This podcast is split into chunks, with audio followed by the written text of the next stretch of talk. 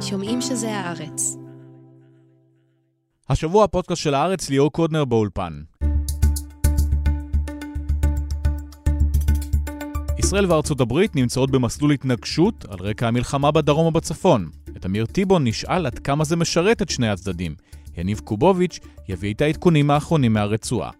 בהמשך, נועם שיזף ועמרי שפר רביב על עזה, עבר, הווה ועתיד.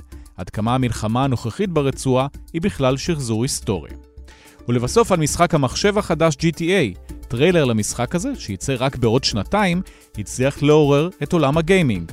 נועה פלשקס ושחר גרעין יספרו לנו על מה כל המהומה.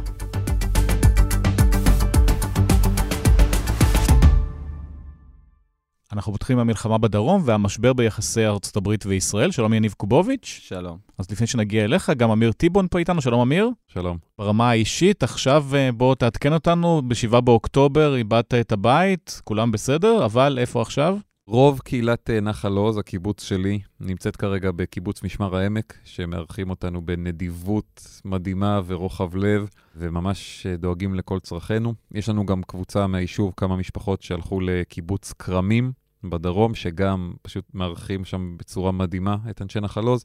ויש עוד כמה יישובים באזור משמר העמק, קיבוץ דליה, קלט כמה משפחות. אז אנחנו כבר יותר מחודשיים ככה. ישנים בתנאים מאוד בסיסיים, צריך להגיד, רוב המשפחות במין חדרי אכסניה כאלה. אשתי ואני חולקים חדר שינה עם שתי הבנות שלנו על uh, מזרונים. זה היה מאוד כיף בהתחלה, זה מתחיל להיות uh, קשה לחלק מהאנשים, באופן טבעי יותר מחודשיים ככה. לאורך כל התקופה הזאת, אני יכול להגיד שאנחנו נתקלים מצד אחד בהתגייסות האדירה ובאמת המרגשת של החברה הישראלית, ובאופן ספציפי של התנועה הקיבוצית. שבאמת קלטה עשרות אלפי אנשים בתקופה הזאת, לא רק מקיבוצים דרך אגב, זאת אומרת, אנחנו עכשיו באזור משמר העמק, שם אני נמצא, פוגשים שכנים חדשים, גם מקריית שמונה ושלומי ומקומות אחרים. באמת התגייסות אדירה, ומצד שני, את הממשלה פחות רואים ופחות מרגישים. הממשלה לא נותנת כלום וגם לא אומרת מה האופק? מתי אתם חוזרים הביתה או למקום אחר? אני לא אגיד כלום, כי זה דמגוגיה להגיד כלום, וכן, היה לנו אינטראקציות אה, מוגבלות, אבל מסוימות, נגיד היה אה, עובדי משרד הפנים באו ופתחו איזה מין עמדה מהירה כזאת לחידוש אה, תעודות זהות ודרכונים, כי להרבה אנשים נגנב, או זה נשאר מאחור. אז אני לא אגיד כלום, אבל אני אגיד את זה ככה, משמר העמק יוצאים מגדרם כדי לעזור לנו. פתחו לנו גן ילדים שם, משלבים את הילדים שלנו בתיכון שם של מועצה אזורית מגידו. כל דבר שהם יכולים הם עושים. אבל בסוף, למצוא פתרונות דיור נורמליים, שמשפחות לא יישנו בחדרי אכסניה, תכף כבר שלושה חודשים עוד מעט זה יהיה. צריך כאן התגייסות של המדינה, זה לא מספיק. קיבוץ משמר העמק לא יכול לדאוג לזה בעצמו, קיבוץ כרמים לא יכול לדאוג לזה בעצמו. וכשאתה רואה את ההתמקדות כרגע של הממשלה בכספים הקואליציוניים ובמשרד המורשת ומשרד המשימות, אז קצת יותר קשה לקבל תשובות כמו זה ייקח זמן, זה מסובך. ואני אגיד עוד משפט בעניין הזה, ליאור, שאולי יוביל אותנו ליניב. אח שלי הוא קצין בחזית הדרום. אם הייתי יודע שכל הקשיים שהמפונים, אנחנו מתמודדים איתם כרגע, זה כי כל הכסף הולך לאח שלי ולחיילים שנמצאים שם, ולפצועי המלחמה, הייתי השבוע בבית חולים שיבא, ביקרתי שם חבר שנפצע. אם הייתי יודע שכל התקציב הולך לשם, הייתי אומר, אוקיי, אנחנו נישן ככה על מזרונים על הרצפה עוד שנה אם צריך.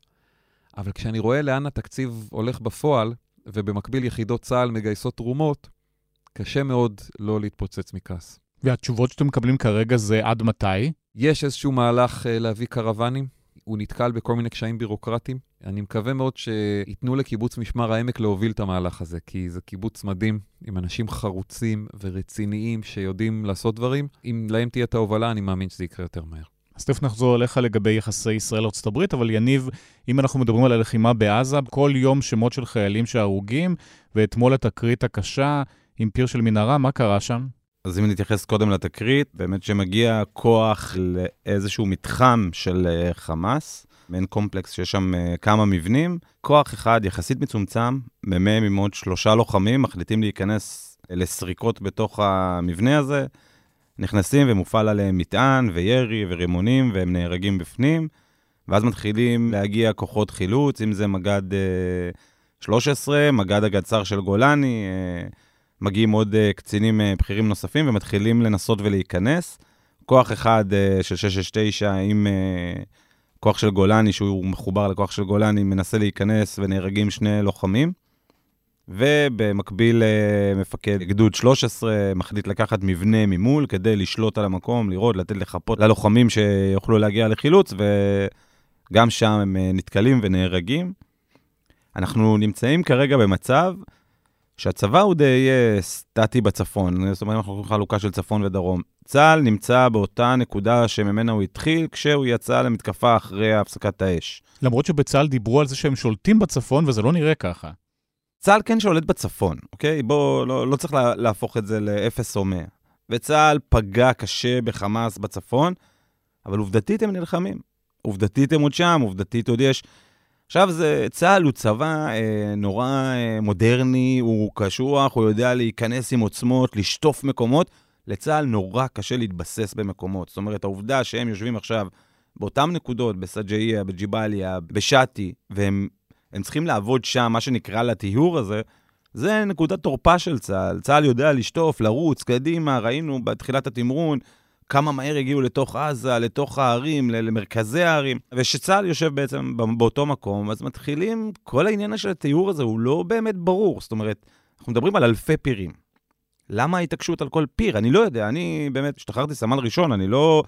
אבל זה נראה כמו משהו שהוא לא ברור. למה צריך להתעקש על כל פיר? אגב, גם למה צריך להתעקש על כל מחבל? אם אתה יודע שיש שם מחבל, אז או שתפציץ את זה, תילחם. אם אתה כבר יודע שיש מחבל, אז בסדר, אבל זה נראה כמו משהו לא ברור למה צריך לאסוף את הקלצ'ניקוב האחרון, במקום לשטוף את מוסדות השלטון, את היכולת המשילות, את ה... צריך להיכנס יותר כדי... המטרה בסוף היא לא להרוג את אחרון המחבלים, כי זה לא יקרה, אוקיי? מי שיישאר חי, ייקח קלאץ' ו... ויעבור. ויילחם. אבל אני חושב שבאיזשהו מקום המלחמה הפכה להיות uh, אסטרטגיה של הרג והרס, של מחבלים, ופחות להיות ממוקדים בעניין הזה של uh, איך מפילים את שלטון חמאס. אפשר להגיד כבר שהבוט של עזה פגש אותנו? אז uh, כן, מעבר לעובדה שבאמת uh, התחיל גם, uh, נכנסנו לחורף ויש שם בוץ, אבל uh, אנחנו עוד לא, לא באיזה בוץ, אבל אנחנו, במטאפורית אנחנו כן בבוץ, כי משום שאף אחד לא יודע להגיד לצבא היום מה רוצים ממנו. אז אוקיי, נמשיך ונהרוג שם עוד. ונמשיך ו- ונפרק עוד ערים ועוד בתים, ונשטח את סג'איה ואת...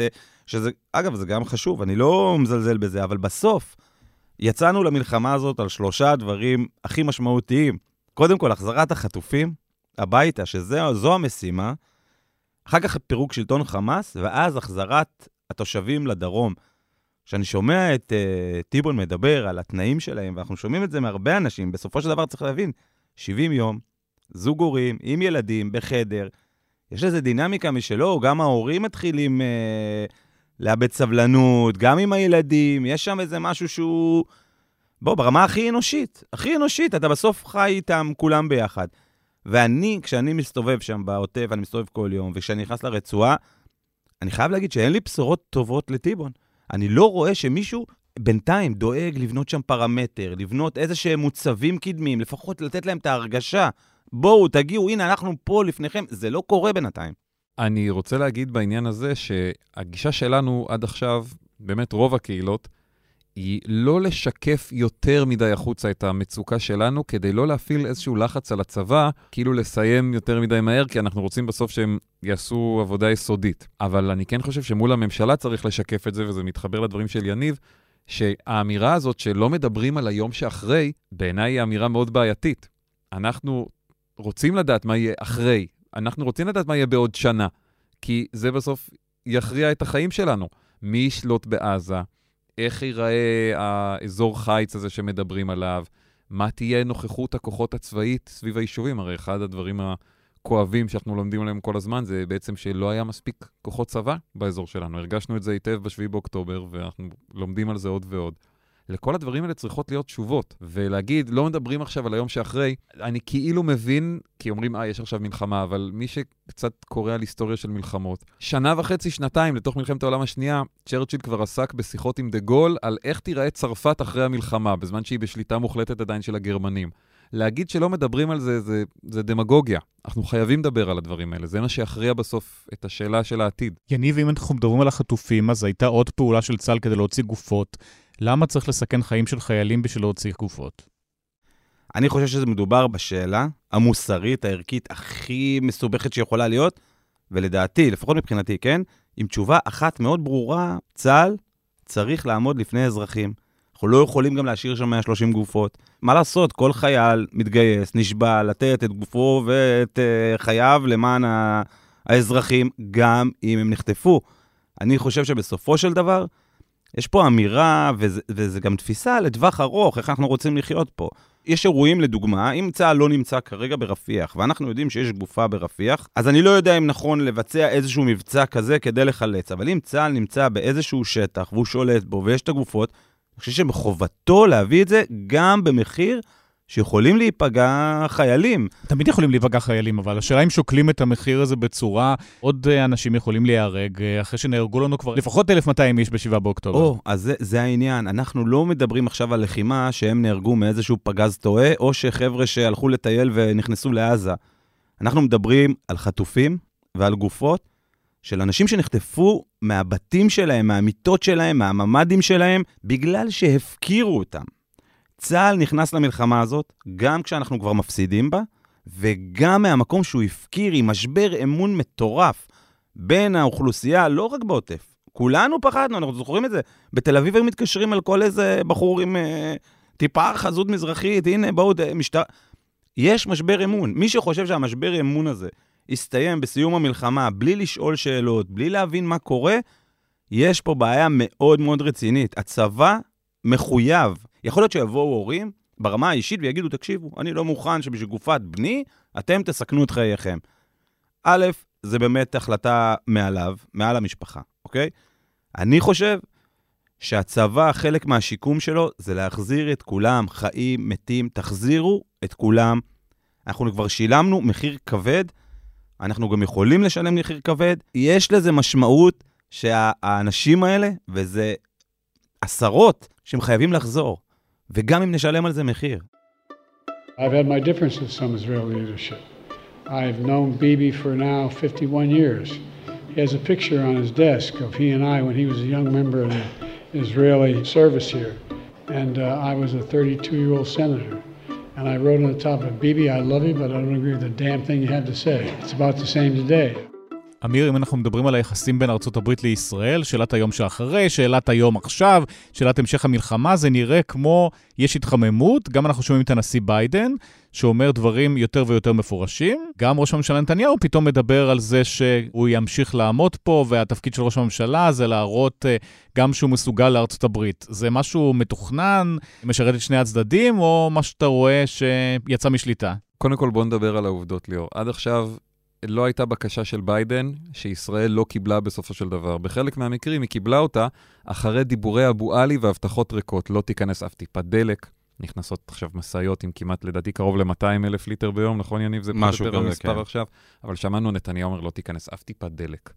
ומעבר כרם שלום, שאמרו שלא ייפתח, אז עכשיו כבר פותחים אותו לבידוק, עוד מעט יפתחו אותו להכנסת סחורות, העיקר לא נכניס שום דבר. גם uh, מבחינת הגבול הישראלי, הגבול הישראלי אמרו סגור, אנחנו לא מעבירים שום דבר לעזה, רק דרך מצרים, אז זה יחזיק מעמד מעט זמן. אז אמרו, אוקיי, בסופו של דבר, ישראל תלויה כאן באמריקאים בכמה מימדים. דבר ראשון, הווטו במועצת הביטחון של האו"ם, שביידן כבר השתמש בו פעם אחת לפני הכניסה הקרקעית ועוד פעם אחת אחרי הכניסה הקרקעית, וראינו שחוץ מהאמריקאים אף אחד שם לא עומד לצידנו. הייתה הצבעה שנגמרה 13 נגדנו, והבריטים נמנעו כדי לא לעשות אי נעימות לאמריקאים, וביידן לבד לטובתנו סופג על זה מחירים. כל נושא החימוש, אני מתאר לעצמי שיש כאן מגבלות של צנזורה, אבל זה גם נושא שבו לאמריקאים יש השפעה אדירה על היכולת שלנו להמשיך במלחמה, ואני לא אפרט אה, יותר מזה. גם בנושא של הכלכלה, העלויות של המלחמה כאן הן אדירות. אנחנו בונים על חבילת הסיוע שביידן מנסה להעביר בקונגרס לטובת צורכי הביטחון שלנו. בלי חבילת הסיוע הזאת זה יבוא על חשבון הבריאות והחינוך של הילדים שלנו. כל ההוצאות האלה. אותם 14 מיליארד דולר שהוא הבטיח ועדיין לא הגיעו, כי הוא בעיקר מנסה לקשור את זה למלחמה באוקראינה. לא, לא, זה לא שהוא מנסה. הרפובליקאים בקונגרס לא מוכנים להעביר חבילה שיש בה עוד עדיפויות של הממשל. זה הפך לאיזושהי מריבה. אבל כן, אנחנו צריכים כאן את ביידן. עכשיו, לנתניהו יש אינטרס פוליטי במאבק עם ביידן. למרות שהאינטרס של מדינת ישראל הוא לא במאבק עם ביידן, הוא הפוך, הוא בשיתוף פעולה עם ביידן, בשיח שקט, שגם את המחלוקות מנסים ללבן בחדרים הסגורים. למשל, הוויכוח על מי ישלוט בעזה אחר כך, עם הרשות הפלסטינית, כן או לא, באיזו צורה, זה הרי ויכוח שאפשר לפתור אותו. בשיח מדיני רציני, ישראל יכולה לבוא ולהגיד, עם אבו מאזן אנחנו לא סומכים עליו יותר, זה איש מאוד זקן, לא ברור מה בדיוק המצב המנטלי שלו בשלב הזה. הוא משמיע אמירות אנטישמיות איומות, הוא לא גינה את הטבח של חמאס, איתו אנחנו לא מוכנים.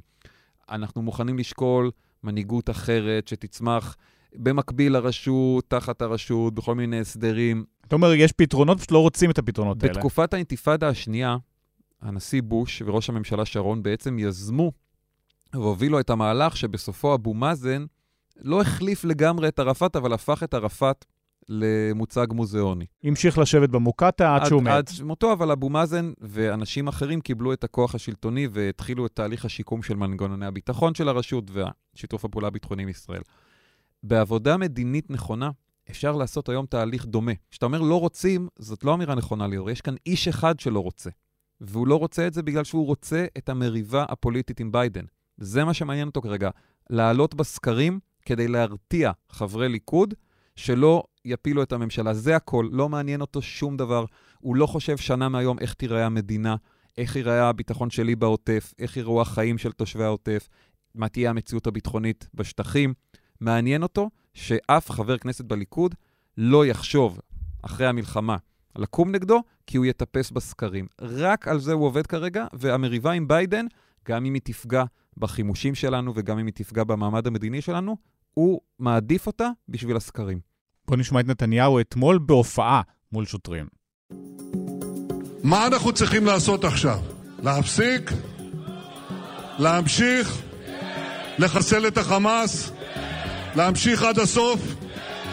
אני מסכים. אני מסכים. כל עם ישראל מסכים.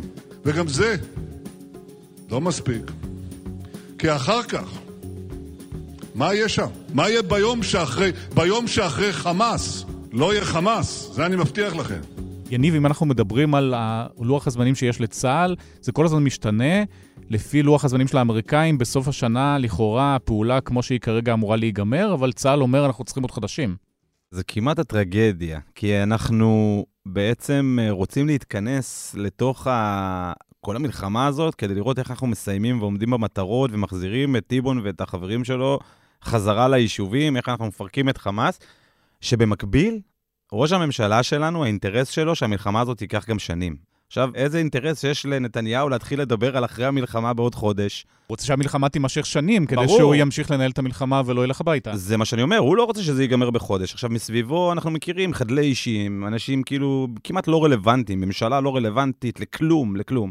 ובתוך הדבר הזה אנחנו מתנהלים, שאנחנו מבינים שהנציגות האחראית מבחינתנו היום, אנחנו מסתכלים על ביידן כמו כאילו המושיע.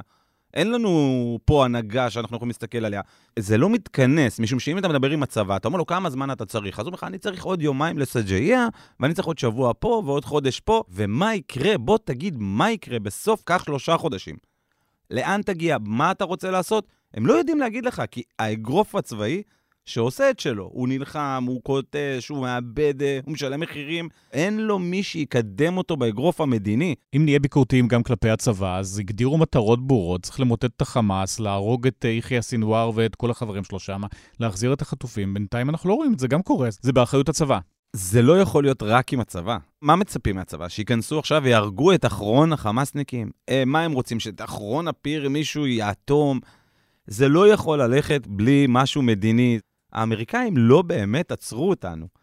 הם נתנו לנו, הם גם, הם גם דיברו על זה הכי גלוי, ובאופן הכי גלוי בעולם, חמאס לא יכול להישאר וצריך להוריד אותו. הם אומרים אבל... גם בצורה מפורשת, הפסקת אש לא תשרת את האזור. אבל הם לא מוכנים לכמה דברים. א', כן לעמוד בדין הבינלאומי, כי קשה להם בסוף, אתם, אפשר לזלזל בזה, יש להם בחירות, אין להם בחירות, אבל בסוף הם שלחו לפה אוניות, הם משקיעים, הוא לוקח סיכונים, הוא לא צריך גם מבחינתו לשלם על זה ברמה האישית או המפלגתית, או... וגם באינטרס הביטחוני הלאומי, אוקראינה. בסוף הכל משתקף, יש להם מאבק מול רוסיה.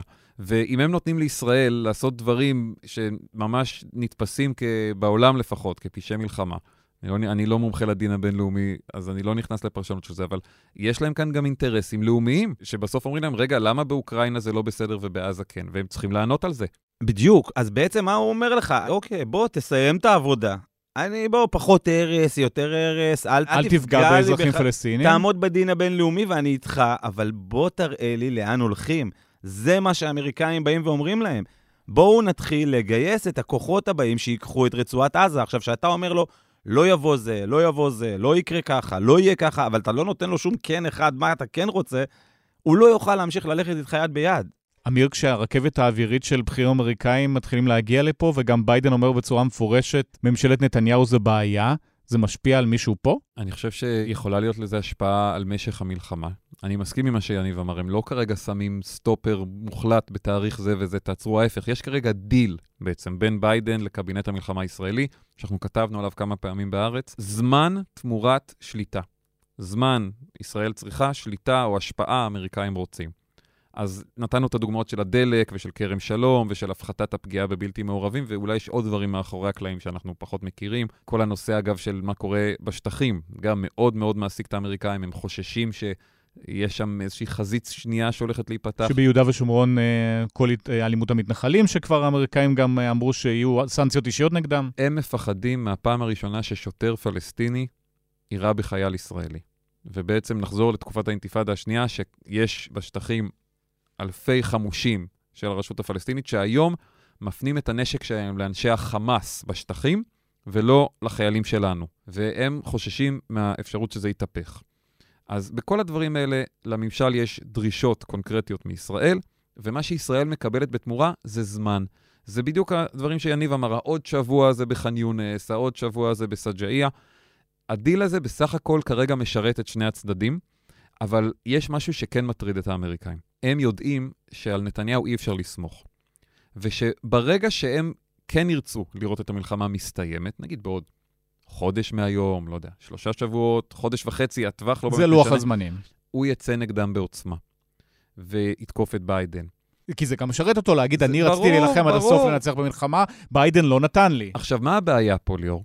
אם היה אמון בין המנהיגים, והם היו סומכים על נתניהו, יכול להיות שהם היו מוכנים לתת לו עוד זמן, מתוך הכרה בזה שכאשר הם יחדלו אותו, תהיה כאן בסוף מערכת יחסים טובה והגונה. יקשיבו, הוא יקשיב. כן, ובעיקר לא יתקוף ולא ילכלך, ולא ילך להשמיץ ולהדליף וכדומה.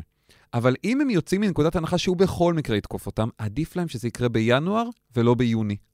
כי יוני זה כבר חצי שנה, או פחות, חמישה חודשים לפני הבחירות, וינואר זה עשרה חודשים לפני הבחירות, יש בינתיים ים של זמן וים של אירועים, ועד נובמבר מעט מאוד בוחרים יזכרו את העימות הזה עם נתניהו.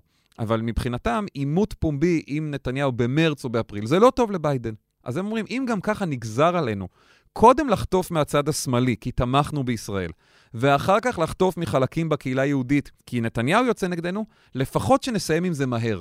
שעד שיא מערכת הבחירות בקיץ אף אחד לא ידבר על זה.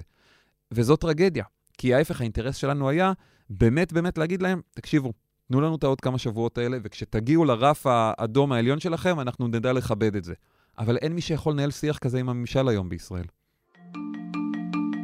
אם אה, חיזבאללה יבחר לפתוח במלחמה כוללת, אז הוא במו ידיו יהפוך את ביירות ואת דרום לבנון, לא רחוק מכאן, לעזה ולח'אן יונס. דיברנו כבר על המלחמה בדרום, אם לגבי הצפון, אז ישראל גם מחממת מנועים, אומרת שלא תהיה שם ברירה, אלא אולי לתקוף את חיזבאללה, אם לא יהיה שום הסכם מדיני. קודם כל, ליבי יוצא אל השכנים החדשים שלי מהצפון, שכמו שאמרתי, אנחנו פוגשים מקריית שמונה ומחניתה ומשלומי ומראש הנקרה. כי לנו, תושבי העוטף, למרות הטראומה הקשה שעברנו והמחירים האדירים ששילמנו, לפחות יש איזושהי תקווה קדימה. שבסוף המציאות הביטחונית תשתפר, ואולי גם ימצאו איזשהו מהלך מדיני מניח את הדעת, ולאט לאט יהיה אפשר לחזור ולשקם. כמובן, בדרך יש מכשולים מאוד גדולים, אבל אתה גם רואה בסוף שהצבא פועל כרגע בגזרה שלנו, ועם כל הביקורת שאני שותף לה, של יניב, כן צריך להגיד, הורגים הרבה מחבלים ופוגעים בהרבה יכולות, ואנחנו מודים על כך, באמת. החברים שלנו, השכנים שלנו מהצפון, אפילו את זה אין להם. הם פשוט בין שמיים וארץ, לא יודעים מתי הם יוכלו לחזור, לא יודעים אם תהיה פעולה להחזיר אותם. רק עכשיו, אחרי, מה, אנחנו כמעט 70 יום במלחמה הזאת, מתחילים, ראיתי אתמול דיווח, שמתחילים להתניע מהלך מדיני ללחץ על חיזבאללה לסגת מהגבול. איפה הייתם עד עכשיו, חברים? זה קצת מוזר. היכולת לנהל מלחמה כזאת מול חיזבאללה בלי תמיכה מוחלטת של ביידן היא, היא לא קיימת. וזו עוד סיבה שצריך להיות מאוד מאוד מודאגים מהמהלך הפוליטי של נתניהו למריבה עם ביידן. הרי אנחנו זוכרים למה ביידן שלח לפה את uh, נושאת המטוסים האמריקאית בתחילת המלחמה, ובא בעצמו לבקר פה, הנשיא האמריקאי הראשון שנוחת בישראל תוך כדי מלחמה פעילה. הוא לא עשה את זה בגלל עזה, עם כל הכבוד. הוא עשה את זה כדי שלא תהיה מלחמת עולם שלישית. הוא עשה את זה בגלל חיזבאללה ואיראן. ואנחנו עדיין צריכים את האמריקאים בגזרה הצפונית. ושוב, יש את כל זווית החימוש, שהיא גם מאוד מאוד משמעותית. אז מה בדיוק הולך לקרות? אנחנו נריב עם ביידן או נילחם בחיזבאללה? מה הבחירה שלנו? צריך להבין שארצות הברית לא רק שלחה לפה נוסעות מטוסים ואוניות והגנה אווירית או כל מיני דברים, היא גם סופגת. כל הזירה של תימן, החות'ים, מחזיקים אותם. עכשיו צריך להבין, בסוריה, בעיראק, במקומות נוספים, ארצות הברית, כוחות שלה מותקפים. נפגעים הם אמריקאים. נפגעים, הם נלחמים, יש לזה... יש, היו להם מאז תחילת הלחימה אצלנו שישה הרוגים, צריך להגיד, הם לא הרוגים ישירים מהפגיעות האלה שיניב מתאר, היו להם חמישה הרוגים בתאונת מסוק בים התיכון, בגזרה שלנו, לבנון כזה. ועוד הרוג אחד, אזרח עובד משרד הביטחון האמריקאי, שהייתה מתקפת uh, טילים על אחד הבסיסים, והוא חטף התקף לב ומת. אז אי אפשר לבוא ולהגיד, נהרגו להם בגלל המלחמה שלנו, אבל זה מתקרב. אני לא אומר זה, נהרגו, לא, לא. אבל עובדתית לא, לא. מותקפים בבסיסים שלהם. אנחנו בלחימה אזורית. זה שישראל עכשיו בעזה זה אחד, אבל יש פה לחימה אזורית. אנחנו רואים מה קורה איראן, תימן, סוריה, לבנון. אנחנו בעזה, אנחנו מאוד רוצים להשאיר את הזירה הפלסטינית בגדה שקטה, אבל אנחנו באיזושהי לחימה אזורית, וסין מסתכלת על האזור הזה ומעורבת באיזושהי צורה, ורוסיה מסתכלת על האזור הזה. אני לא מדבר על מלחמת עולם שלישית, כן? זה, זה נראה לי קצת הלך רחוק, אבל זה יכול היה להתפתח למלחמה אזורית. אז זה אחד, זה, זה באמת שארצות הברית היא לא רק זאת שמעודדת אותנו מאחורה. עוד דבר, שכמו שדיברו פה על החימוש, אם ארצות הברית תחליט שחברים, הגזמתם, אז אתה לא תוכל להמשיך להילחם עוד חודש, וגם לא עוד שבועיים, משום שהחימוש הזה מגיע באופן שוטף. כל uh, מטוס שממריא זה מיליונים. כל טנק שפירק את כל החימוש שלו וחוזר לו לקבל תחמושת זה מיליונים. זה משהו שבלי ארצות הברית לא נוכל לעשות. לגבי הצפון, אני לא רואה איזשהו מצב שישראל נכנסת פה למלחמה אם לא יהיה משהו נורא דרמטי, שחיזבאללה יבין שישראל נכנסת ואז הוא יתקוף, או... אבל אני גם לא רואה מצד שני, כמו שאמרתי, כמו שקורה בעוטף, אני לא רואה את ההתארגנות של הקו הקדמי, הגבול, להראות לתושבים, תקשיבו, אין יותר עמדת תצפית. יש עכשיו מוצב. בכל מוצב כזה, מחוץ ליישוב, יושבת פלוגה. אפילו בתחושת הביטחון, עוד לא נעשה כלום.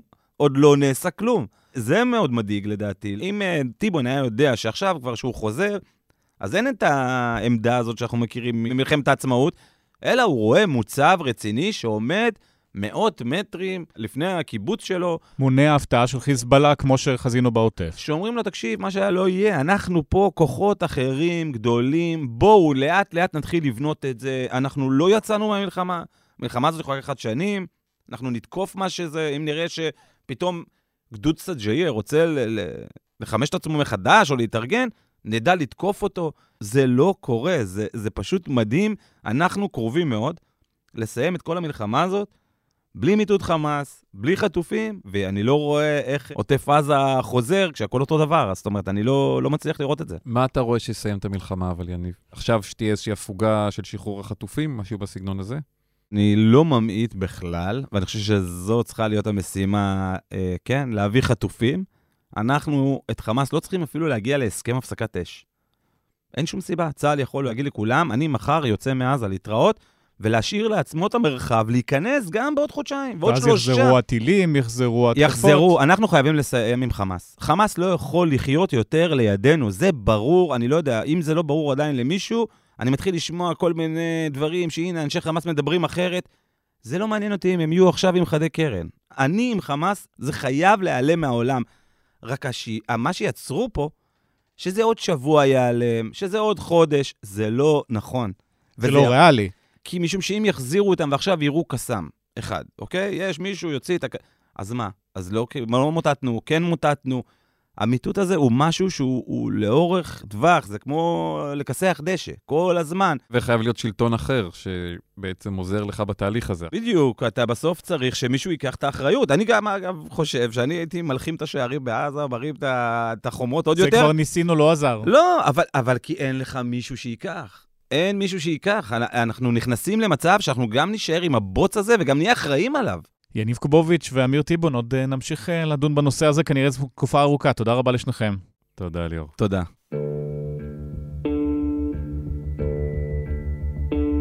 המלחמה בעזה זו גם הזדמנות לחזור מבחינה היסטורית, לראות איפה זה מתחיל, איפה זה נגמר. איתנו שניים, נועם שזף, מבקר ספרי עיון בהארץ, שלום. אהלן. וגם אה, דוקטור עמרי שפר רביב, היסטוריון של הסכסוך הישראלי-פלסטיני. היי. אז שני התאריכים החשובים הם 48 ו-67, עוד נגיע אליהם, אבל בואו נתחיל מההתחלה. אם אנחנו הולכים עוד אחורה, מה היה בעזה? עזה הייתה עיר אה, בארץ ישראל, סלש אה, פלסטין, לאו דווקא מהערים החשובות של הארץ לפני 48', אבל במלחמת 1948, או מלחמת העצמאות, או הנכבה, בעצם נוצרת רצועת עזה, שהיא תוצאה של הסכמי הפסקת האש. הסכמים שהיו אמורים להיות זמניים בין ישראל למדינות ערב ב-1949, ופחות או יותר מבוססים על איפה היו הכוחות של שני הצדדים. ורצועת עזה נשארת אזור בשליטה מצרית, שאליו אה, מגיעים הרבה מאוד פליטים. מכל האזור שמאשקלון ליפו, אזור חבל לכיש, וצפון הנגב. Jaffa itself has become an almost deserted city, most of the 70,000 inhabitants having left when the state of Israel was proclaimed. מלחמות תמיד יש בהן פליטים. אנחנו עכשיו ברגעים אלה רואים שיש פליטים גם בעזה עצמה, יש גם פליטים אה, יהודים, ישראלים, שעזבו את הצפון, עזבו את הדרום. אף אחד לא רוצה להיפגע. אה, זה גם מה שהיה בארץ. ההחלטה החשובה הייתה החלטה בעצם לא לאפשר להם לחזור. וכל מי שמצא את עצמו ברצועת עזה, לא היה יכול יותר לחזור לבתים ולאדמות שהם השאירו מאחור, והם והצאצאים שלהם אה, עדיין שם. נועם, אנחנו מדברים על עזה היום בתור בית הכלא הכי גדול בעולם, אז זה כבר מ-48 הופך להיות כזה? הרצועה עוברת כל מיני תקופות של ניתוק וחיבור. אה, בניגוד לגדה המערבית, אה, המצרים לא סיפחו את אה, רצועת עזה. אז היא נשארה מין איזה אקס-טריטוריה שהם מחזיקים עליה את הממשל הצבאי שלהם. זה היה בין 48 ל-1967. ב-1967, למעשה, אם הייתה באמצע את האפיזודה של 56, שישראל כבשה את הרצועה, כוננה במשטר צבאי, חשבה שהיא הולכת להחזיק בה, אבל בלחץ המעצמות הייתה צריכה לסגת אחרי כמה חודשים. ב-67' ישראל כבשה את הרצועה שוב, והתחיל uh, למעשה אחרי שנתיים עידן של תנועה חופשית בין הרצועה ליתר חלקי uh, מדינת ישראל. ב-91' התחילה מדיניות האישורים. מדיניות האישורים תחת הסכמי אוסלו והפיגועים הפכה למדיניות הסגר.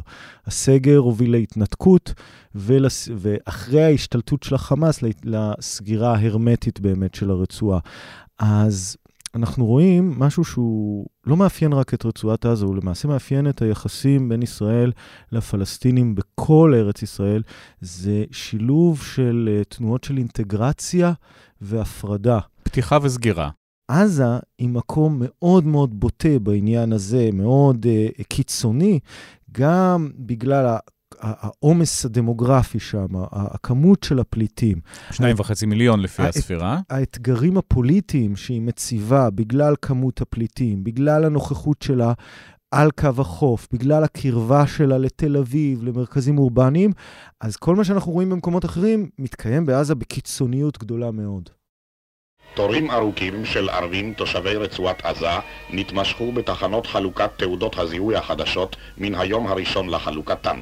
עמרי, הזכרת פליטים, אז הפליטים האלה כבר 75 שנה איתנו, ולא עושים שום מאמץ, טוענת ישראל, כדי להפסיק להיות פליטים. גם הדור הבא והבא והבא הם כולם פליטים. מה שלא קיים בשום מקום בעולם. אה, זה נכון, אין אה, דרך אה, לשנות את זה. הנושא של הפליטות זה חלק מהאתוס של הלאומיות הפלסטינית. דווקא אנחנו כיהודים, אני חושב, יכולים באיזשהו מקום להזדהות עם זה.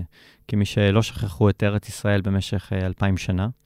ככה עבור פלסטינים, לא רק בשטחים, גם ברחבי העולם, אפילו פלסטינים שחיים בארצות הברית, מרגישים שהארץ שלהם, המולדת שלהם היא, היא פלסטין, ואפילו יכולים לציין את היישוב בפלסטין שממנו הם הגיעו, הרבה פעמים יישוב שכבר לא קיים יותר. ברצועת עזה, אה, באמת זה מקום שהיחס בין אוכלוסייה, תושבים אה, מקוריים, נקרא לזה, לבין אה, פליטים מ-48, הוא כזה שהופך אותה להיות משהו מיוחד, בגלל שלמשל בגדה המערבית, הפליטים הם אולי 10% מהאוכלוסייה. ברצועת עזה, אה, היום מדברים על 75%. אז אה, גם בעיניים ישראליות, כשחושבים על מה לעשות עם עזה, איך לשלוט בעזה, מי ישלוט בעזה, איך לנהל כלכלה עם עזה, הנושא של הפליטים הוא נושא מאוד חשוב, כי זו אוכלוסייה מובחנת מכמה בחינות. אחד, היא מנוהלת על ידי אונר"א, ופה זה משהו שישראל תמיד אה, משחקת בו, אם זה טוב לה או לא טוב לה.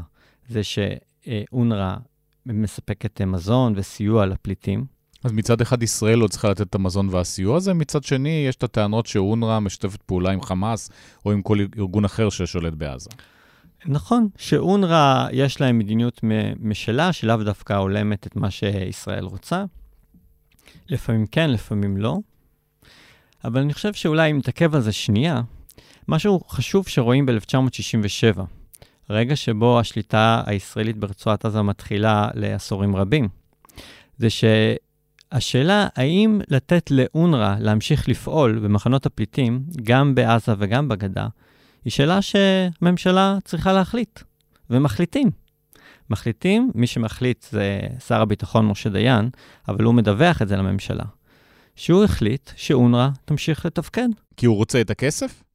כי הוא אומר, למה שאנחנו נטפל בזה? למה שניצור פה בלאגן? בואו נמשיך את המצב אה, כפי שהיה. אני חושב, שאגב, שמשה דיין הוא אבי מה שנקרא היום ניהול הסכסוך. כלומר, כבר ב-67' הוא לא חושב שאפשר להגיע לפתרון של הסכסוך הישראלי-פלסטיני, והוא חושב על דרכים שאפשר, אה, כלפי חוץ, הוא קורא לזה לחיות ביחד. גם בלי לפתור את הדברים. והוא לא חושב שאפשר לפתור את בעיית הפליטים. להבדיל מרוב, אגב, רוב ההנהגה הישראלית של 67, שכן חשבה על רצועת עזה במונחים של איך פותרים את בעיית הפליטים. אם נפתור את בעיית הפליטים, גם נפתור את בעיית עזה. בערב חנוכה חיברנו כרגע, היום בשעה שתיים, את העיר עזה לרשת החשמל הארצית. בעניין החשמל השבנו להם שהדבר נעשה אה, בגלל אה, סיבות אה, לטובת ענייני הביטחון. אם מסתכלים על זה רגע מנקודת זווית של אז, אז יש שתי שאלות מאוד חשובות. הן חש... חשובות אז, אבל גם חשובות היום. השאלה הראשונה היא שאלת הריבונות, והשאלה השנייה היא שאלת הפליטים. וזה שתי שאלות שמאוד קשורות אחת לשנייה. אז קודם כל עולה השאלה, מי יהיה הריבון בעזה? אבל ריבונות מבחינת ישראל ביהודה ושומרון, ישראל כן רוצה לשמור בגלל ההתנחלויות, בגלל סיבות אחרות, בעזה לא.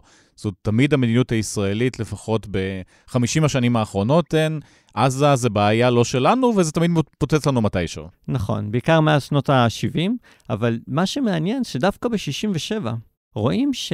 אחרי מלחמת ששת הימים יש ויכוח מאוד גדול מה יהיה עם הגדה המערבית, נחזיר, לא נחזיר, ארץ ישראל, לא ארץ ישראל.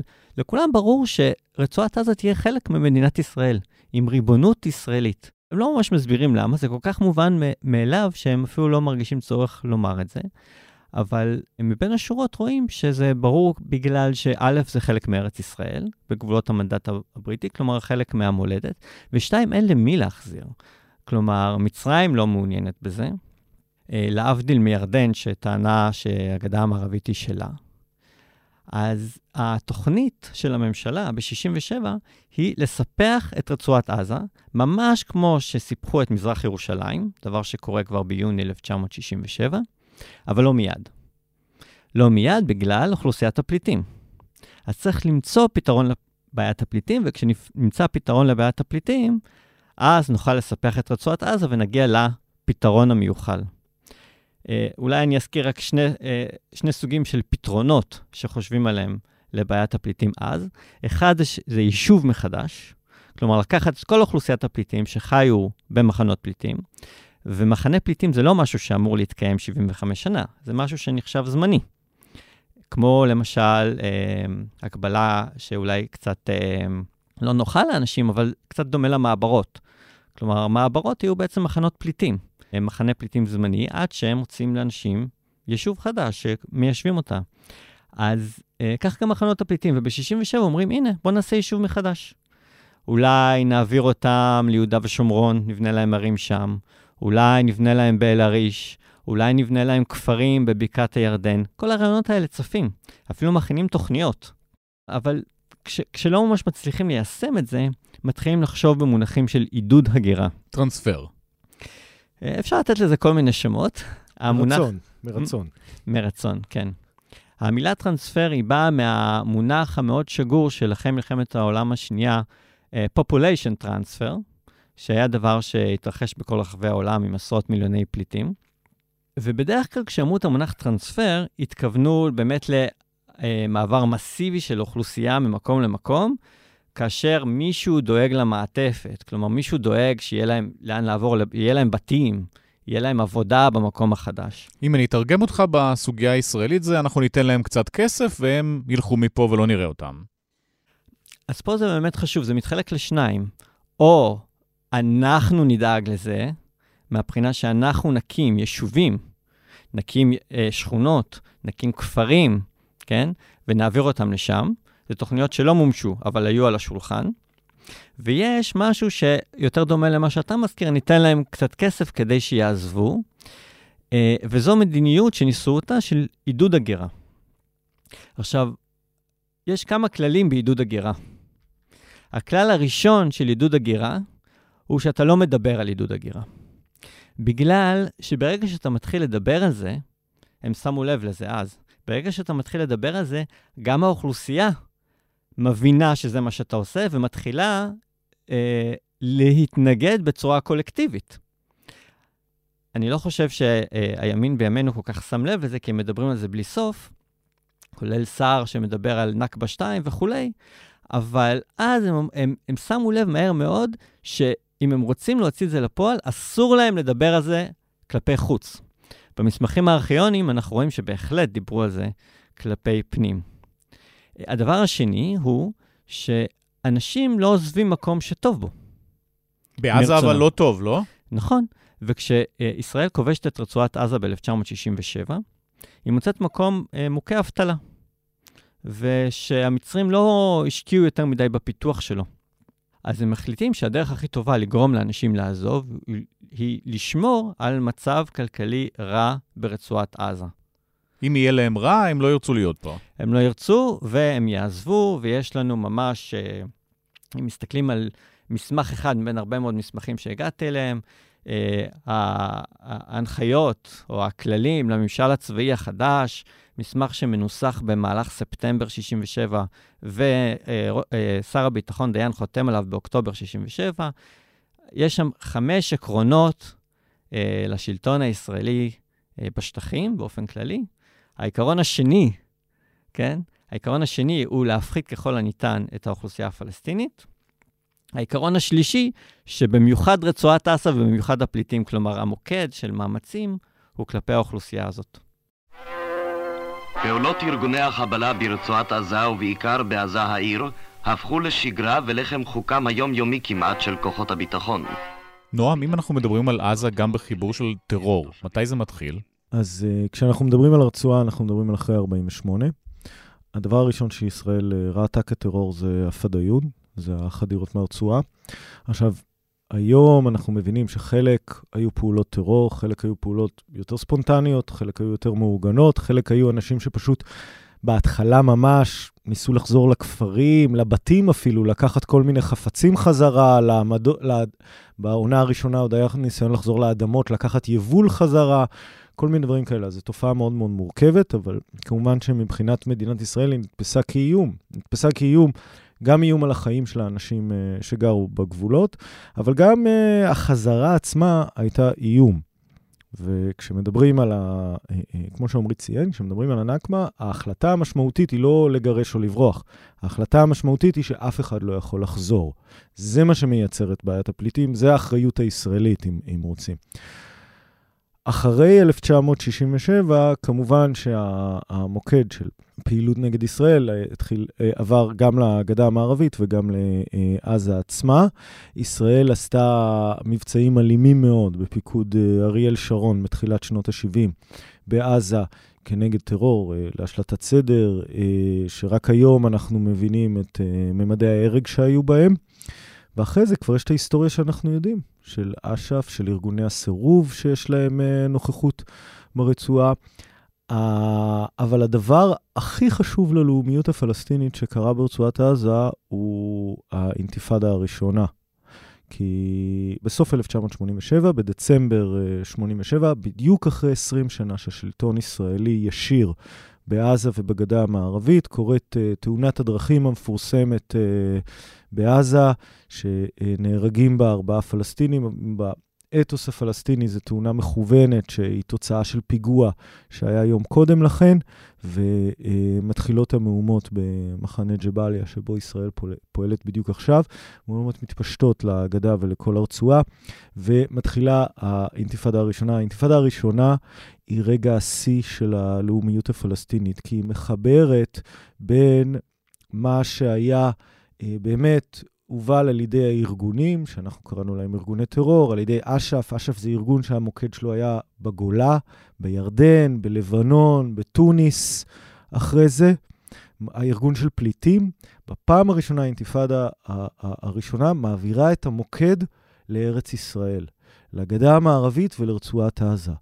וכאן היא מבצעת איזה איחוד של כל העם הפלסטיני סביב תביעה למדינה שהופכת על ידי אש"ף, תוך כדי האינתיפאדה, לתביעה למדינה בגבולות 67. וזה משנה את כל הסכסוך. באינתיפאדה הראשונה שהתחילה בעזה, עוצב הסכסוך הישראלי ופלסטיני מחדש בפעם הראשונה אחרי 48. לדעתי, היום הוא מעוצב שוב, ושוב זה קורה בעזה. כי היום יש לנו יותר פליטים מב-48, והיום הבעיה הפלסטינית שוב משתנה. לא ניתן להחזיק בעזה לנצח. חיים שם יותר ממיליון פלסטינים שמכפילים את מספרם מדי דור. הם דחוסים בצפיפות שאין דומה לה במחנות פליטים, בעוני ובמצוקה, בחממות של שנאה גוברת והולכת ללא אופק של תקווה. עמרי, בישראל מדברים הרבה בעיקר בימין על נושא ההתנתקות, היו התנחלויות בעזה, ישראל יצאה, נתנה לפלסטינים את המפתח, אמרו תסתדרו, אז עולה שם החמאס, ובימין אומרים, זו הייתה טעות, היינו צריכים להמשיך להישאר בעזה ולמשול שם. אני חושב שעדיין אה, מוקדם לי, כהיסטוריון, להגיד אה, מה ההשלכות של ההתנתקות אה, על היום או לא. השאלה היא, האם אנחנו המשכנו לשלוט על רצועת עזה לאחר 2005, אי אפשר uh, שלא לקחת בחשבון שהמרחב האווירי והימי נשאר בידיים ישראליות. אתה שולט בעצם במי יכול להיכנס, מי יכול לצאת, מה יכול להיכנס ומה יכול לצאת. ככה שאף פעם... גם, גם הכלכלה נשארה, ההליך כן. החוקי הוא השקל, גם מרשם התושבים שנעשה באמצעות הרשות הפלסטינית ברמאללה. כלומר, אם אתה מדען מדינה ואתה בודק מה זה ריבונות, ריבונות זה גבולות, זה מטבע, זה מה שנקרא האלימות הלגיטימית וכל זה, אז המצב בעזה הוא מאוד מורכב. זה לא שישראל יצאה סופית בשום שלב, אבל זה גם לא שהיא הכילה ריבונות מלאה לחלוטין לפי הספר. אבל אומרת ישראל, יכולתם להפוך לסינגפור, במקום זה הפכתם לאפגניסטן, אולי במקרה הטוב. אז פה באמת אני חושב שווה טיפה לתת הקשר היסטורי לגבי היחסים הכלכליים בין ישראל לרצועת עזה, uh, במיוחד uh, בהקשר הזה של הדיבור על uh, סינגפור של המזרח התיכון. דיברנו קודם לגבי השאיפות הישראליות לעודד הגירה מעזה בסוף שנות ה-60. זה לא מצליח, כלומר, המספרים הם לא מספרים כאלה שמישהו יכול לדמיין שזה יביא לשינוי דמוגרפי מספיק כדי לספח את רצועת עזה בלי שיהיה מה שנקרא הבעיה הדמוגרפית בישראל. ובהדרגה המדיניות משתנה למדיניות שבבסיסה אה, יש עיקרון של יחסי תלות. והמטרה של יחסי תלות היא לשמור על רצועת עזה שקטה. אז במקום אה, מצב כלכלי קשה, עוברים לשיפור רמת החיים של התושבים ברצועת עזה, ואז עולה השאלה איך. איך משפרים את רמת החיים? קודם כל צריך עבודה. 50% מהאוכלוסייה מובטלת. אז איפה הם יעבדו? זו שאלה שממשלת ישראל עוסקת בה בסוף שנות ה-60, איפה הם יעבדו. ויש שתי אפשרויות, או ברצועת עזה, או בישראל. ואנחנו מכירים את אותם פועלים פלסטינים שמתחילים לזרום לישראל, לעבוד פה, אה, שגם אה, עכשיו מיוחס להם חלק מהאחריות לאירועי 7 באוקטובר, אבל לא ניכנס לזה כרגע, אבל כן, ישראל מתחילה לתת ליותר ויותר פלסטינים היתרי עבודה בישראל. עשרות אלפים באים לעבוד פה, מקבלים שכר הרבה יותר גבוה ממה שהם מקבלים ברצועה גם. נכון, אבל אני חושב שרק צריך לשים לב לנקודה שיש רגע שבו מחליטים לא לפתח את רצועת עזה. כלומר, לא ליצור מקומות עבודה בעזה, אלא לפתור את בעיות האבטלה של רצועת עזה בישראל. בסוף שנות ה-60, ואם אנחנו מסתכלים על נקודה ברגע, נגיד אמצע שנות ה-70, כבר בין שליש למחצית מאוכלוסיית עזה עובדת בישראל. אז זו החלטה שמקבלים, ולמה מקבלים אותה דווקא? יש מגוון סיבות, אבל הסיבה הכי חשובה, שהכי דוחפת לכיוון הזה, היא הסיבה הביטחונית. ברגע שהם עובדים בישראל, הם צריכים לקבל היתר עבודה מהממשל הצבאי, ואם מישהו עכשיו משתתף בהפגנה, או מישהו עכשיו uh, מצטרף לפתח, לחזית העממית, או לוקח חלק בפעילות טרור, אפשר גם לקחת את ההיתר בחזרה. ויש גם סיינים של השב"כ בדרך הזאת שאפשר לאתר. כן, אפשר להפעיל את זה בכל מיני דרכים, אבל חוץ מסיינים, שזה בסך הכל אה, אנשים בודדים, יש פה מסות של אנשים שעובדים בישראל, בעיקר בחקלאות ובניין, בסקטורים האלה, וכל המסות האלה עכשיו תלויים בישראל לפרנסה שלהם. משהו שצריך לשים לב אליו, זה שהמדיניות הישראלית היא לא לאפשר לכל מי שרוצה לעבוד בישראל להיכנס, אלא מי שרוצה לעבוד בעבודות מסוימות. כלומר, אם אתה רוצה לקטוף אה, עגבניות או פלפלים, יש לנו עבודה בשבילך. בחקלאי הזה והזה כתוב בהיתר בדיוק למי.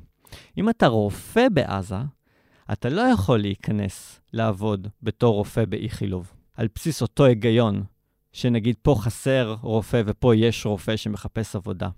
למה? פה נכנס שיקול דמוגרפי, סלש ביטחוני. מערכת הביטחון וההנהגה של ישראל עדיין רוצה להמשיך לעודד עזתים להגר, ומתחילה להתמקד במה שהם קוראים לו הצעירים המשכילים. שלהם יש פוטנציאל למצוא מקומות עבודה בעולם הגדול, יש להם מקצועות למשל, והם גם נחשבים להיות מה שהם קראו לו הגורם המתסיס, כן? המשכילים, האינטלקטואלים. ולכן, אם אלה ימשיכו לעזוב, זה גם משרת אינטרס ביטחוני ישראלי. נועם, אם אנחנו חוזרים להתנתקות ולעליית החמאס, אז ישראל מהבחינה הזאת אמרת על פתיחה סגירה, פתיחה סגירה, אז אין איזה מדיניות ברורה מה עושים אחרי זה. נכון, אני, אני חושב שכל הדברים שאנחנו מדברים עליהם בשיחה הזאת, ושאומרים יציב כאן, אה, אנחנו לא מדברים עליהם, אה, כמו שהרבה פעמים רואים את המחקר הישראלי כזה רציונליזציה של ההתנהגות הפלסטינית, או כמו איזה עורכי דין שלהם שאומרים, תראו, זה הכל ישראל אשמה. מה שצריך לזה לעשות טיפה זום אאוט, ולהגיד שאי אפשר לדבר על הכלכלה הפלסטינית כמו על הכלכלה הסינגפורית, של אנשים שנמצאים על אי, וזה הכל תלוי ברצונות, בנחישות, בהשכלה שלהם ובתרבות שלהם. ורק בגלל שהם אה, עזתים, איתרע מזלנו לשבת ליד האנשים שרוצים טרור ולא מפעלים. אז דקה לפני שאתה להאשים את ישראל, אתה יכול להאשים גם את מצרים, אגב, באותו הקשר. קודם כל, ברור שהסוגיות, אנחנו חלק ממרחב. במרחב יש הרבה שחקנים, לשחקנים יש אינטרסים, לא צריך להיות עיוורים. יש מצרים, יש איראנים, יש גורמים שטובלים את הידיים. מה האחריות שלנו כישראלים? ישראל, באופן כללי, מקיימת, אה, אה, הכלכלה, היחסים הכלכליים, עוד הרבה מאוד סוג של יחסים עם הפלסטינים, הם פועל יוצא של הפוליטיקה. והפוליטיקה הישראלית היא ניסיון לשלוט באוכלוסייה הפלסטינית באמצעים שונים, בגלל שקשה לנו מאוד לתת להם זכויות פוליטיות מלאות. בין אם זה בין מדינה נפרדת משלהם, בין אם זה מסיבות ביטחוניות. כלומר, קשה לנו לבוא ולהגיד, אנחנו נצא מהשטחים לגמרי, לא תהיה לנו שום השפעה על מה שיש שם, כי אנחנו מפחדים בצדק גם שמה שיש שם יזיק לנו. אבל יגידו ובין, לך בימין, רגע, מעזה יצאנו, יכלו לעשות שם סינגפור, לא עשו, במקום זה ירו עלינו טילים. אז זה בדיוק, זה בדיוק אורך המחשבה הישראלי, שהפלסטיני ההוא הוא חופשי, הפלסטיני ההוא הוא אזרח, הפלסטיני ההוא הוא בית כלא, ואז כל אחד הוא בעיה נפרדת. מעזה יצאתי, אבל בגדה אני מקים יותר התנחלויות. אבל, ובישראל האזרחים הם ככה, ובמזרח ירושלים אני מכניס יישוב, ישראל, יהודים ליישובים הפלסטיניים. זה, אה, אה, הבעיה הפלסטינית היא בעיה אחת. יש בה יחסי גומלין בין המקומות האלה. חמאס הוא שחקן שיש לו אינטרסים בגדה. עזה שקטה, אבל יש לו אינטרס בגדה. עוקפים את הבעיה הפלסטינית בהסכמי אברהם, הוא רוצה לבלוט. כל מיני דברים כאלה. מה שאנחנו צריכים לשאול את עצמנו, זה איזה סוג של יחסים אנחנו רוצים עם הפלסטינים כעם. ואנחנו, כשאמרתי, אנחנו לא נותנים להם את הזכויות, אנחנו לא נותנים להם את הזכויות כמדינה אחת שלמה, אנחנו גם לא נותנים להם את הזכויות כאזרחים מלאים בתוך מדינת ישראל, כי הפוטנציאל לאיום עלינו, לאיום על הכלכלה שלנו, לאיום על אורח החיים שלנו, הוא עצום מבחינתנו. אנחנו יכולים להפסיד בבחירות ויהיה פה שלטון פלסטיני. אז אנחנו מבינים אוטומטית שיש לנו בעיה לתת לפלסטינים את הזכויות שלנו. ואז אנחנו מייצרים שורה של פתרונות שלא כל הכוונות שם הן רעות או מרושעות. חלק זה פתרונות נאצלים יותר, חלק זה פתרונות ציניים יותר, אבל אנחנו פועלים במין מרחב של ניסוי וטעייה. ואם אנחנו מסתכלים על ההיסטוריה של עזה, עזה היא מקרה מובהק של הניסוי והטעייה הזאת.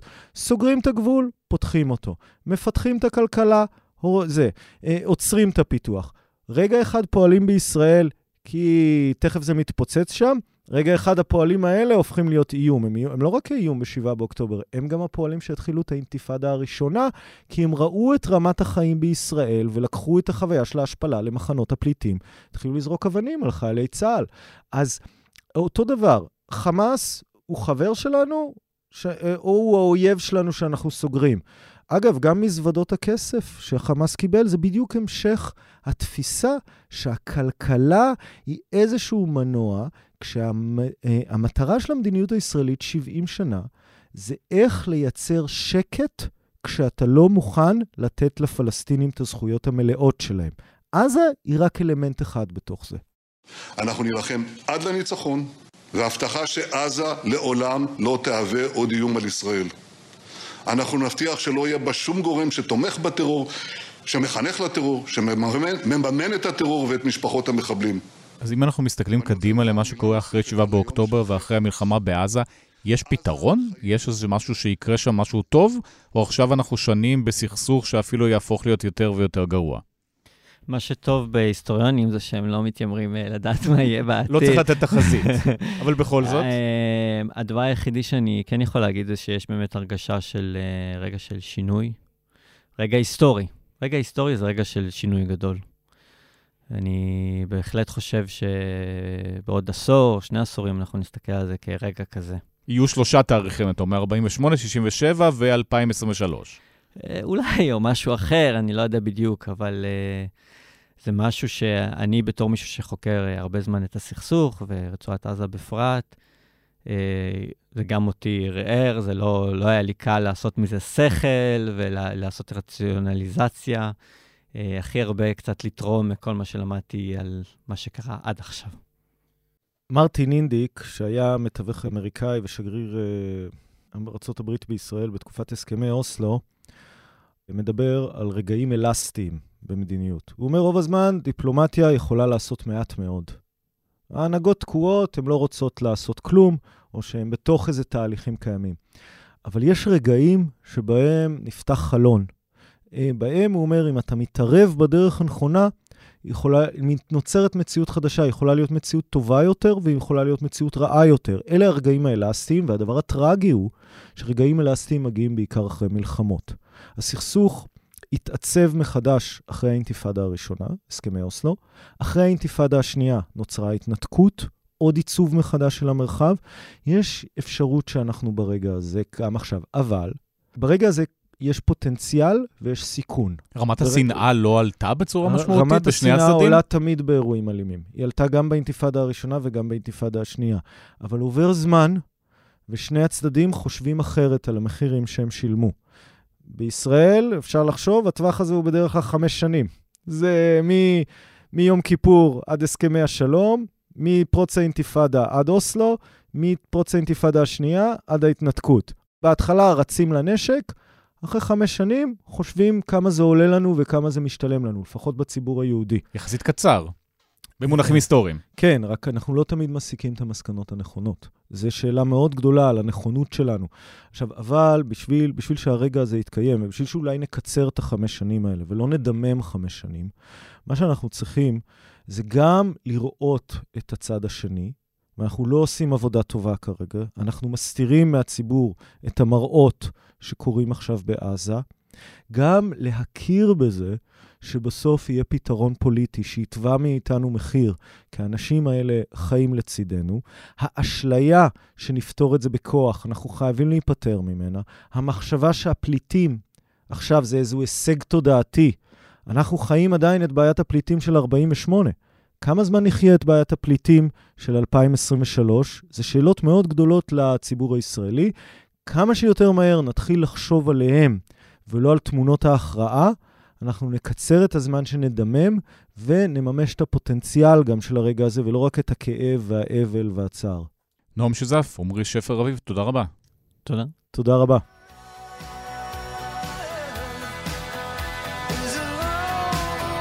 Well, look who's back. The only way we're gonna get through this is by sticking together, being a team. והנה משהו שמסעיר את עולם הגיימינג, GTA 6, המשחק, זה אמור לצאת עוד שנתיים, אבל יוצא פרומו ומטריף את הרשת. איתנו שניים. נועה פלשקס, שלום. שלום. ושלום גם לשחר גרעין, חבר בצוות הפודקאסט גיימפוד. שלום. אז למה זה כל כך מסעיר אם יש עוד שנתיים עד שהמשחק הזה יוצא?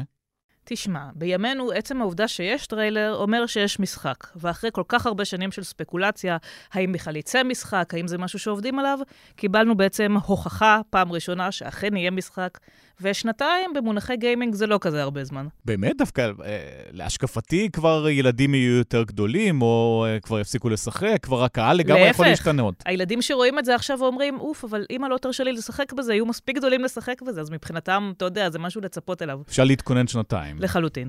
למה GTA זה משחק כזה מטורף? אז זו סדרה מאוד ותיקה. המשחק הקודם בסדרה, GTA 5, הוא אחד המשחקים הנמכרים ביותר בהיסטוריה, והוא כנראה המשחק המכניס ביותר בהיסטוריה, בזכות מוד משחק למרובה משתתפים. אז... על איזה סדרי גודל אנחנו מדברים? על מיליארדים של דולרים. כל משחק מיליארדים? על כל משחק מיליארדים. כל משחק חדש שיוצא, מיליארדים. בסדרה הזאת, כן. ספציפית GTA 5 יצא לפני עשור, אז יש, יהיו 12 שנים לפחות בין שני המשחקים. זה אירוע מאוד גדול בגיימינג. זה לא קורה כל שנה, גם לא קורה כל עשור. אז uh, הרבה אנשים ציפו למשחק הזה במשך הרבה מאוד זמן, המשיכו לשחק ב-GTA 5 עד היום, אה, וחיכו להכרזה, ועכשיו זה קורה אה, עם טריילר אה, מרשים מאוד. מקצועית, אגב, הוא מאוד מרשים, זה ממש נראה כמו סרט קולנוע.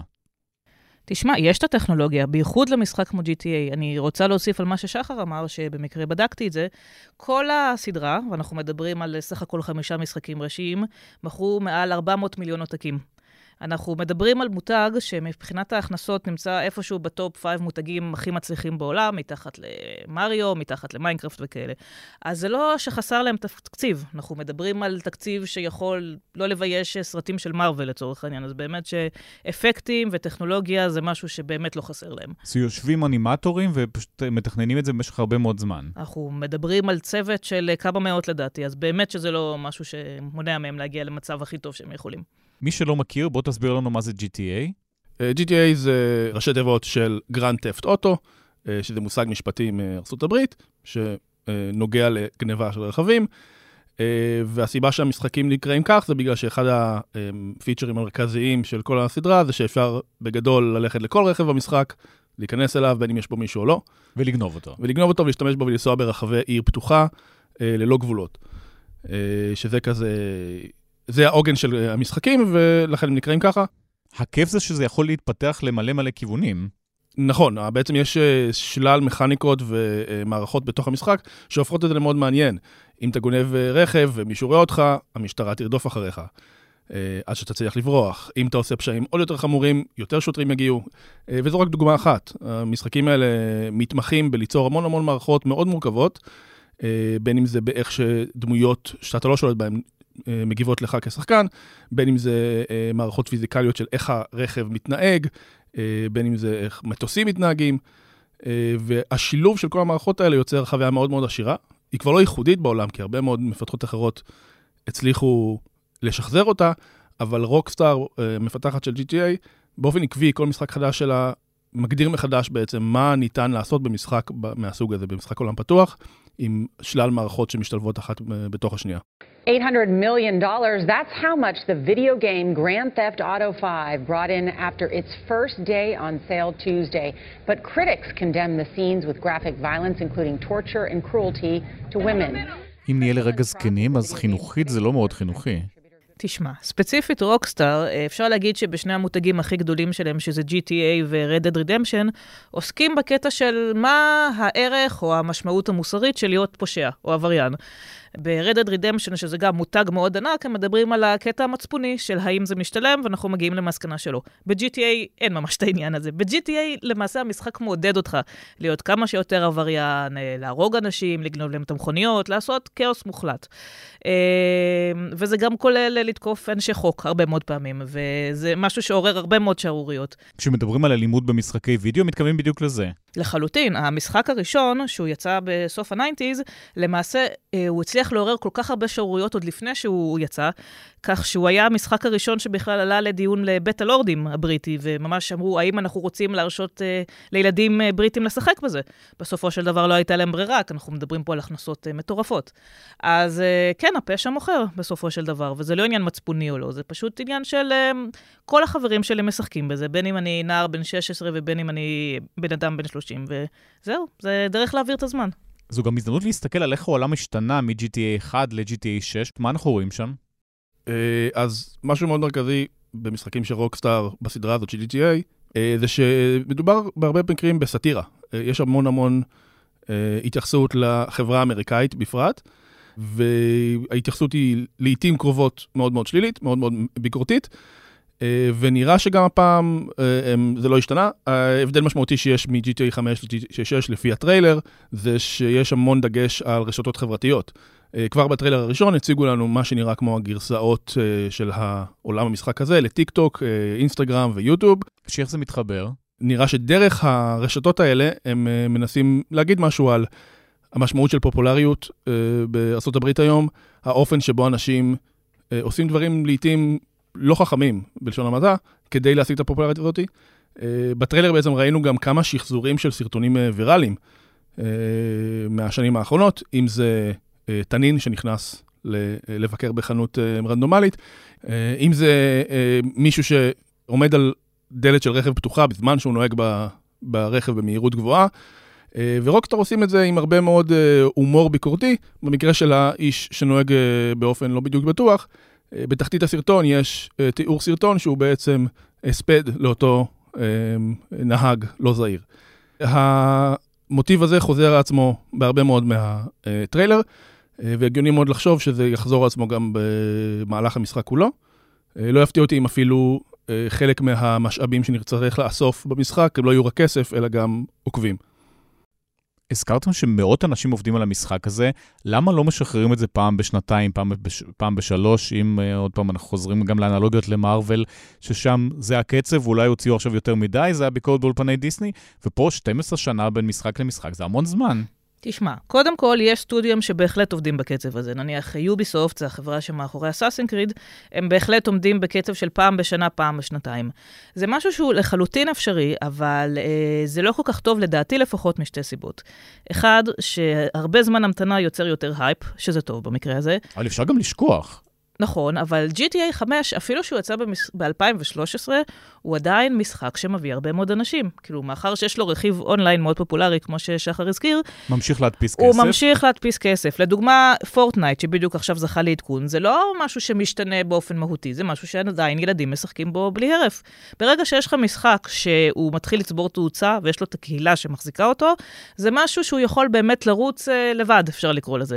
אבל פה, מה שקרה זה שבאמת יש uh, קונסולות מדור חדש, יש דור חדש של שחקנים, אז באמת נראה לי שעשור אחרי זה זמן מעולה להכריז על uh, משחק חדש. How did it even start? If you have to get bit to be infected, then who bit the first person? Was it a monkey? I bet it was a monkey. It wasn't a monkey. I thought you went to school. Fedra school? You know, teaches how their shitty government failed to prevent a pandemic. מבחינת החיבור של תעשיית הגיימינג גם לאולפנים הגדולים בהוליווד, אז ראינו בשנה שעברה את האחרונים מבינינו, The Last of Us, מגיע ל-HBO, גם GTA, אנחנו צופים שזה יקרה? לדעתי כן. אפשר לדמיין פה איזשהו סדרת סרטים סטייל מהיר ועצבני וכאלה, זה משהו שלחלוטין יש פה את הכל.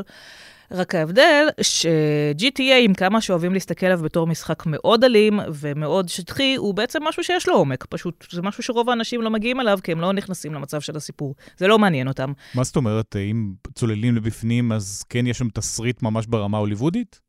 אמ, קשה לי להגיד ברמה הוליוודית, אבל כן, יש פה משהו לחלוטין עם עניינים של אה, מצפון, והאם אתה נאמן לכנופיה שלך, האם אתה נאמן לעולם הפשע או לעצמך וכאלה. נניח, מה ששחר אמר מקודם, על כל הקטע של אה, רפרנסים לסרטונים קיימים, יש פה בעצם אה, התייחסות להרבה מאוד דברים שמתרחשים בפלורידה, שזה מעניין, כי פלורידה, מבחינה חוקית, זה אחת המדינות שאין שם ממש הסתרה של עבירות. זאת אומרת שכל עבירה שבן אדם עושה, זה משהו שאפשר לפרסם באינטרנט, ואנחנו מדברים על עבירות מאוד, מאוד מאוד מוזרות, עד כדי כך שכל הקטע של אה, פלורידה מן הפך להיות מם. ולזה GTA מתייחסת, לקטע של האם זה המקום המגוחך ביותר בעולם. תשמע, ייתכן. לפי הכמות של התנינים והחשפניות והמכוניות המגוחכות שראינו, זה נראה לי הולך להיות משחק סאטירי ברמה מאוד מאוד גבוהה. Uh, בהקשר של uh, הקשר של תעשיית המשחקים והוליווד, uh, אני חושב שמדובר בעוד צעד בעצם, באיזשהו מעגל של הזנה הדדית. משחקי GTA בפרט מאוד מושפעים מסרטי פשע אמריקאים. גם הסגנון בטריילר, אנחנו רואים, זה ממש סגנון של טריילר אמריקאי לסרט אמריקאי, אפילו מערבון בחלק מהמקרים. אה, לחלוטין, GTA היסטורית, לקחו המון השראה מסרטים אמריקאים ומקולנוע אמריקאי, אה, והם משתמשים בכלים האלה שהם למדו מהקולנוע בשביל לספר את הסיפורים שלהם. אה, אבל בזמן שהם משתמשים בכלים האלה, מדובר במדיום שונה, מדובר בשפה שונה. אז הם משנים את הכלים, הם משנים את החוקים קצת, אה, ומה שאנחנו רואים, למשל, אה, האחרונים מבינינו של HBO, אה, זה שזה קורה גם בכיוון ההפוך, עם הפופולרית העולה של תעשיית המשחקים. ומי ששיחק גם במשחק, האחרונים מבינינו, יודע שיש דמיון אדיר בין, שני, בין המשחק ובין הסדרה. אז אנחנו רואים בעצם איזשהו תהליך של הוליווד מלמדת את מפתחי המשחקים איך לפתח משחקים סינמטיים. ובחזרה, הוליווד לומדת מאותם מפתחי משחקים איך לעשות דברים שמרגישים אולי יותר אימרסיביים, שמכניסים את השחקן יותר, אה, אה שמכניסים את הצופה, סליחה, יותר לה, אה, להזדהות עם הדמויות הראשיות. אה, וזה תהליך מעניין. שיש אבל כוח במשחק, כמו שנועה אמרה, לשבת עכשיו, לצלול לעומק מה קורה שם, או שאתה רוצה רק לראות ולגנוב מכונית? אני אישית מאוד אה, נהנה דווקא מהסיפור, כי אני מאוד אוהב סיפורים במשחקים, אבל חשוב להגיד, המערכות הכיפיות האלה של לעשות בלאגן וליצור את אה, כל התגובות האלה של המשחק אליך, הן מנוצלות בצורה הכי טובה כשאתה צולל לסיפור ועושה, ו- ומתקדם בו. אה, אחד הדברים שמאוד מאפיינים במשחקי GTA זה שאתה מתחיל כפושע קטן, ואתה הופך לאט לאט לפושע הרבה הרבה יותר בכיר, אה, ואתה מתערבב עם אנשים הרבה יותר עשירים, וכשאתה עושה את זה, יש גם אסקלציה של האופן שבו המשחק מגיב אליך. אם במשימות ראשונות אתה שודד, כמו שראינו בטריילר, אה, חנות נוחות, ואז אה, כמה ניידות משטרה רודפות אחריך, במשימות יותר מאוחרות אתה שודד מסוק מבסיס אה, צבאי, ואז הצבא רודף אחריך. אז האסקלציה הזאת היא משהו שאני מאוד נהנה ממנו, ולכן אני תמיד נכנס עמוק לסיפור של משחקי GTA. מבחינת אלמנט הזמן של כמה זמן לוקח לפצח או לגמור את המשחק, זה יכול לקחת אה, שבועות, אפילו חודשים, לא? אם אנחנו מדברים על המצב לשחקן הבודד הזה, כן. ואם אנחנו מדברים על אונליין, זה באמת, כפי שאמרתי, זה משהו שיכול להחזיק שנים, לחלוטין. כי גם אה, במשחקי אונליין יש קטע של עונות, מה שנקרא, שכל פעם יש עונה חדשה, עם אתגרים חדשים, עם משימות חדשות. יש הרבה מאוד משחקים שרוב הקהילה שלהם אונליין, שהם באמת רצים כבר שנים רבות. נכנסים שם פשוט עדכונים אונליין, ואתה יכול לשחק בעדכונים האלה? כן, וגם, אתה יודע, כל פעם זה חברים חדשים, גילית משהו חדש, אתה רוצה לנסות משהו חדש. זה באמת משחקים ש... אי אפשר לגמור אותם בשום רמה. זה היופי של... היופי והבעיה של משחקי עולם פתוח. זה לא משהו שיש לו סוף בשום רמה. אתה יכול גם לשחק לנצח. עקרונית, אה, כן, אבל אתה יודע, למה שתעשה את זה? יש כל כך הרבה משחקים. נועה פלשקס ושחר גרעין, תודה רבה לשניכם. תודה. תודה. הארץ השבוע, כאן סיימנו את הפרק השלישי לשבוע הזה. בצוות ניצה ברגמן, אמיר פקטור, אסף פרידמן, נערה מלקין, מאיה בן ניסן ואברי רוזנצבי. אני ליאור קודנר, אנחנו נהיה פה שוב ביום ראשון הקרוב. בינתיים, סוף שבוע שקט שיהיה.